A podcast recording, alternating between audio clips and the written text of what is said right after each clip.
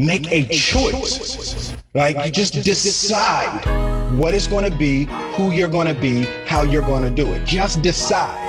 And then from that point, the universe is going to get out your way.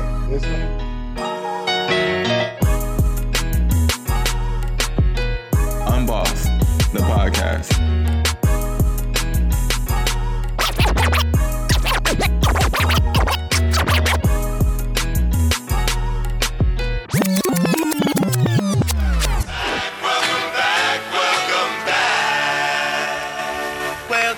What's up? What's up? What's up? Shout out to everybody checking in. If this is your first time hearing the show, welcome to Unboss the podcast. Shout out to all my returners. Last show, I got like some of the best responses ever. And so thank you to all the positive feedback, all the positive energy. Y'all really make me feel like I'm dropping an album. So every time I'm dropping a podcast, this time I was like, yo, yo, I gotta make sure everything in order. So I appreciate y'all. I love y'all. And hey man, y'all know how we gonna do. So get booted up.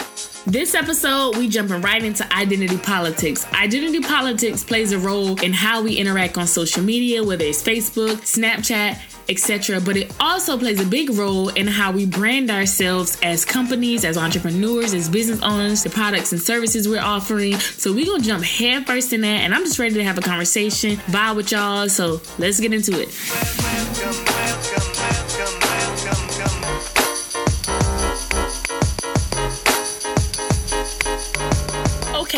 Slick have this theory that the world is in an identity crisis. I just want to know why can you not be the same person you are on Facebook, Twitter, Instagram, and Snapchat? Why can't you be the same person on all of those platforms? Because y'all know when you go on Facebook, you're not the same person you are on Twitter, you're not the same person on Instagram, and you're not the same person on Snapchat. All right, follow me. So on Facebook, you the philosopher, you the semi-professional, you got your nice little headshot, maybe you all family oriented. This is the platform you know your auntie got, your mama got, your cousin, sister, brother, everybody following you on Facebook. Cousin, what's up, cousin? What's up? So on there, this is where you're gonna go and you're gonna brag, you're gonna talk about your accolades, you're gonna use this to, for anybody if they need a picture of you real quick, you know they're gonna go straight to Facebook, pull you up, they're gonna see who you've been talking to. You might drop a little hey girl on somebody, your classmate, you know, blah blah blah. Try to stay a little social, but not too social. You might not even do that. You might just randomly go up and down liking pictures, see what your hometown got going on. Cause y'all know we always go to Facebook just for the hometown drama, to catch up or to look. But up there you more than likely the one who went to college, who got a little bit of education. So you drop you a little quote. Won't he do it? Won't he fight your battle? You talk about how the Lord been blessing you. You talk about how things are going great. And that's you on Facebook. Well, when you get on Twitter, you the opinionist. Okay, you that social activist pushing real hard. You real liberal. You in the arts. You love everything about the arts and the music. You also the bandwagoner. You gonna do the retweets. You the aware person that know everything that's going on. The one you can't tell nothing. You got all these opinions. You tweeting, you're chatting, and you're in on the get in, right? But you also the false communities. that's you. You feel like you connected to somebody in Portland, Oregon. You connected to the people in New York. You connected to new people in New Orleans. All the black people the same. Like y'all kills me with that. I'm not gonna be the person that feel like just because we on Twitter we all got some identity that I mean of course we are a community. Some things in our backgrounds do match up. But don't act like come on guys. You following me? Don't act like whatever. You know, I'll come back to that. But when you on Instagram This right here is my Swag. That's the stunner. Nobody puts no pictures on Instagram these days where you looking atrocious. No, you the traveler, you the fake blogger, not fake blogger, but you on Instagram, you the stunner. That's your time to shine. And I ain't mad. You in your bag. Everything on Instagram is about being in the bag. You the socialite. You don't got no bad pics, and you the stunner. And I ain't mad at you. But at the end of the day, is that you in rare form? Why on all these different platforms you a different person? I don't understand. How do you keep up with who you're supposed to be when you're out just living life? You gotta photograph this. You gotta take a picture of that. And so I'm just really trying to understand where's the balance. And why can't you just use one platform to market yourself? Do we really need Instagram, Twitter, Facebook, and Snapchat? I mean, Snapchat is vital because I know on Snapchat I'm the sophisticated ratchet, sophisticated ratchet. Just- well,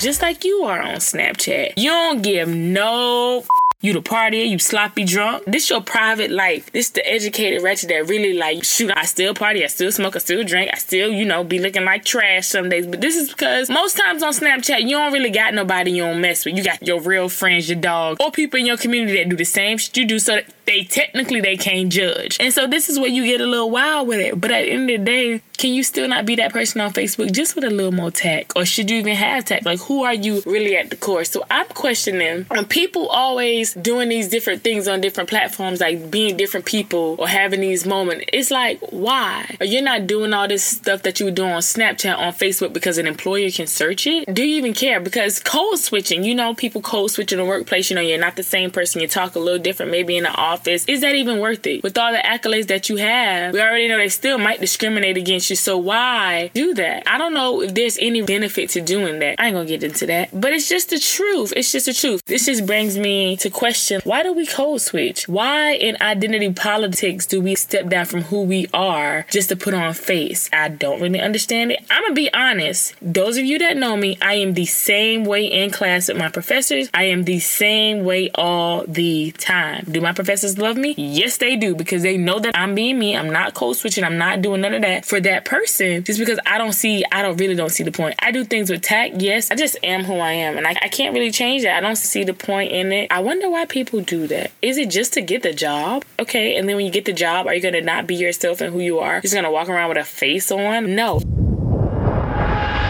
Heath Ledger played the Joker in The Dark Knight. The Dark Knight is Batman's movie, if you're not aware.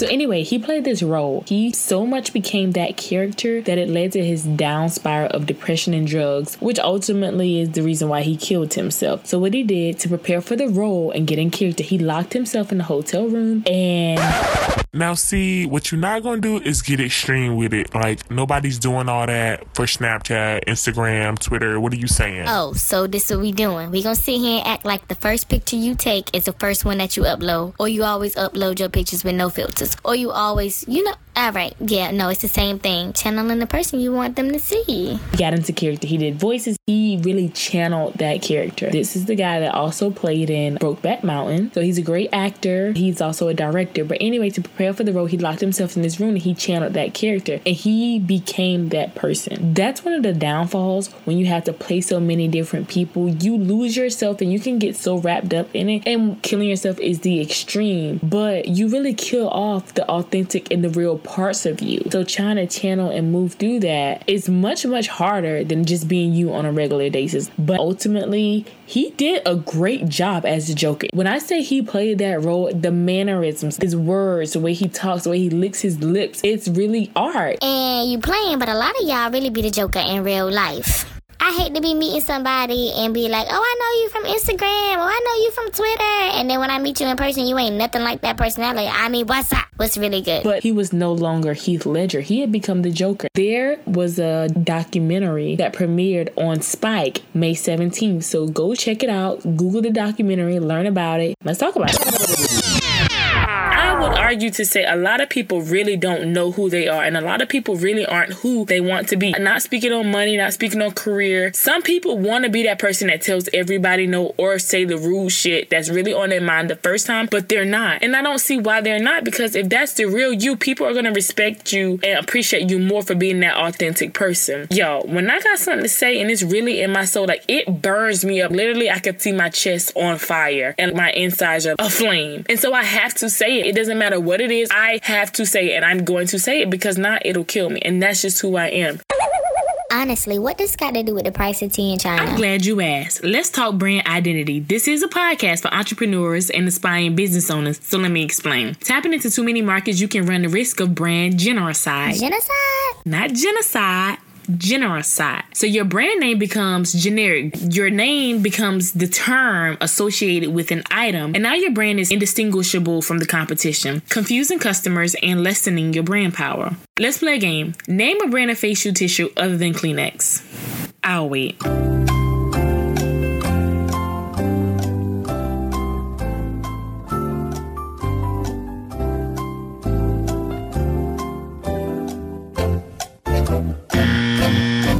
Only needed 10 more seconds. Google was loading. Dang. My point exactly. You got Puffs, Nice and Soft, Scotties, and a few others. If you picked up your list at the beginning of the school and on it your teacher had Germ-X, Kleenex, crayons, blah blah blah, and you went to the aisle and picked up a random box of I don't even know what, Nah, it wasn't random. My mama definitely got the cheapest box. then you didn't pick up Kleenex because understand that Kleenex is the brand. But because Kleenex has become synonymous for the term of facial tissue, you're gonna get the cheapest thing. You knew.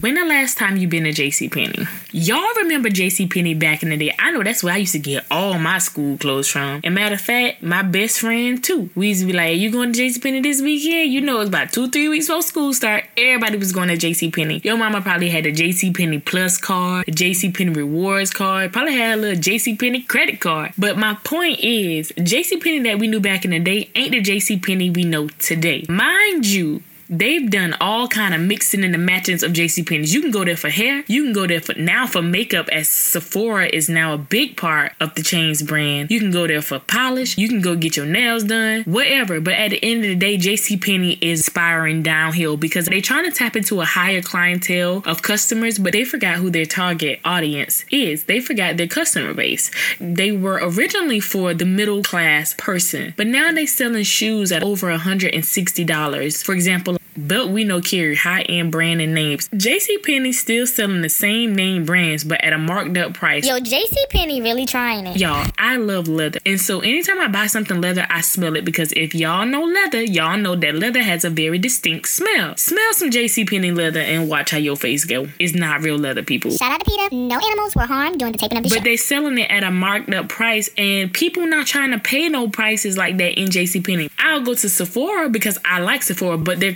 customer base does not care to be associated with Sephora. So they lost that market and they're really spiraling downhill. Another store that has lost themselves is Gap. Gap is the parent company of Banana Republic and Old Navy. And then, of course, you have the store Gap. But what Gap did was try to diversify its markets. Gap basically made a store for each type of person. But what happened was originally they were going after the soccer mom person and their slogan was dress normal. So they were going after the soccer mom kind of character was was kind of moderate to medium income that dressed really casual, probably like the nice sweaters. But when they created Banana Republic, that's more of a business brand. And then Old Navy you have is a lower brand. Banana Republic and Old Navy are both extremely well. But where did Gap come in? Exactly. They lost themselves. So everybody's going to the lower end Old Navy and nobody's trying to pay for Gap because we all realize that if you're gonna pay for Gap, you might as well get Old Navy jeans. They're basically the same material. So they lost themselves and they spread themselves too thin, trying to tap into too many different markets. They tried to tap into a new customer segment, but they forgot to cater to an audience that they originally tailored their brand and their company for, which is why we no longer see people going crazy over Gap jeans, going crazy over the whole being in the Gap or the dress normal per se. I don't even know if that's still their slogan. But the point of the matter is you can lose yourself, you can lose your identity, and you also lose your customer base. Y'all know I like music, and the producer of my show is a DJ, so she loves music. You rocking with Chef Rock- Rock- Rock- Rocky.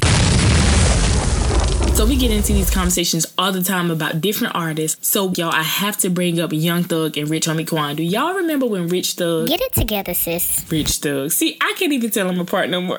Rich Gang was the name of the album that Young Thug and Rich Homie Quan put out. Now, at the time, these were two great artists, but they paired up. Who is the dominating artist right now? Young Thug. He came out on top. Rich Homie Quan lost himself. He had a whole distinct sound. I remember back in 2012 or 2013 ish, Rich Homie was all the noise. I ain't heard of Young Thug yet. Maybe I have, but I remember when I went down to Myrtle Beach, South Carolina for Black Bike Week, the only thing spinning was Rich Homie Quan. You probably can put that album on rapid word from word, but once he collabed and did that album with Young Thug, he started making music that did not sound like the original Rich Homie Quan anymore. It like Young Thug. He picked up a new vibe and he tapped into a new segment that catered kind of to the Young Thug fans. He failed to get back to his customer segment per se, his listeners, his fans. He was no longer catering to them. He started making more pop music or trying to make some kind of sound that just wasn't him. It just wasn't his sound. And now, where's Rich Homie Quan? We might as well have him feature on the Where Are They Now segment. Where are they now? Because I hear nothing from him. He had a recent project that did drop. I checked out some songs, but I really couldn't vibe with it. I mean, is it over for Rich Homie Quan? So my point is, in all aspects, you have to dominate whatever space you're operating in. If it's gonna be Instagram, let it be Instagram. But dominate, identify your customer demographics, figure out which platform you need to market the most on, which platform users are interactive the most on, which one for your type of product, your service, for your brand is gonna benefit you the most, where are you gonna connect the most, where you're you gonna get the most ROI, okay? English, please. Return on investment. Where are you going to optimize and get the most value for what you're putting out and where you're advertising? So you're losing out and you're missing a lot of opportunities by marketing the wrong way. So get smarter about the way you're branding and the way that you're marketing your brand and the way you identify as a brand because you're going to lose so much value when you don't know who you are and you don't know your target audience. That's all I'm saying.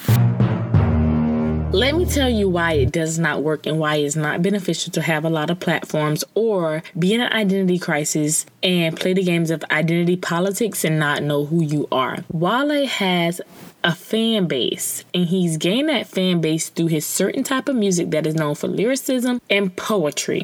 When Wale stopped satisfying the needs of his loyal fan base, he lost a lot of people and he tapped into a disloyal fan base. Okay, what I mean by disloyal fan base, he was trying to create a sound that appealed to a different fan base, a fan base that is not loyal. So the popular fan base. Everybody understand and knows that these damn fans out here is not loyals and they for everybody. They ain't gonna ride for you when you get in some ish. They gonna jump ship. They gonna talk about you just like the rest of the people. They ain't gonna push your ish. They ain't gonna be the ones that was always listening to you from jump. For example, Kanye West has a fan base that is very disloyal. Anytime he in some ish, y'all know they never got his back. It's always Kanye fighting for his right. The man really got sick behind all the ish that he went through as far as his fans. That hurt Wale in a position that it's a difference from growing and being different, but losing yourself. So he was trying to grow and acquire new fans and grow and stretch his bounds, but he was deviating from who he really was as an artist. You know what I mean? He was making pop music or whatever music he was trying to make. It was not the music for his loyal fans. And so what I'm saying is get a platform, build you a good loyal following, be who you are and be yourself and move and work that space. I'd rather have 10 loyal followers than a bunch of followers that ain't gonna never have my back or be down for me just because I gotta play the role and appeal to so many different people. When you start having to appeal to a lot of people, you forget your goal as people trying to move and we're trying to build brands. You gotta make sure you got your target audience and go after those people, appeal to them. Don't worry about you're not gonna ever satisfy everybody ever, ever, ever in life. And so that's why you have to work, work, work it.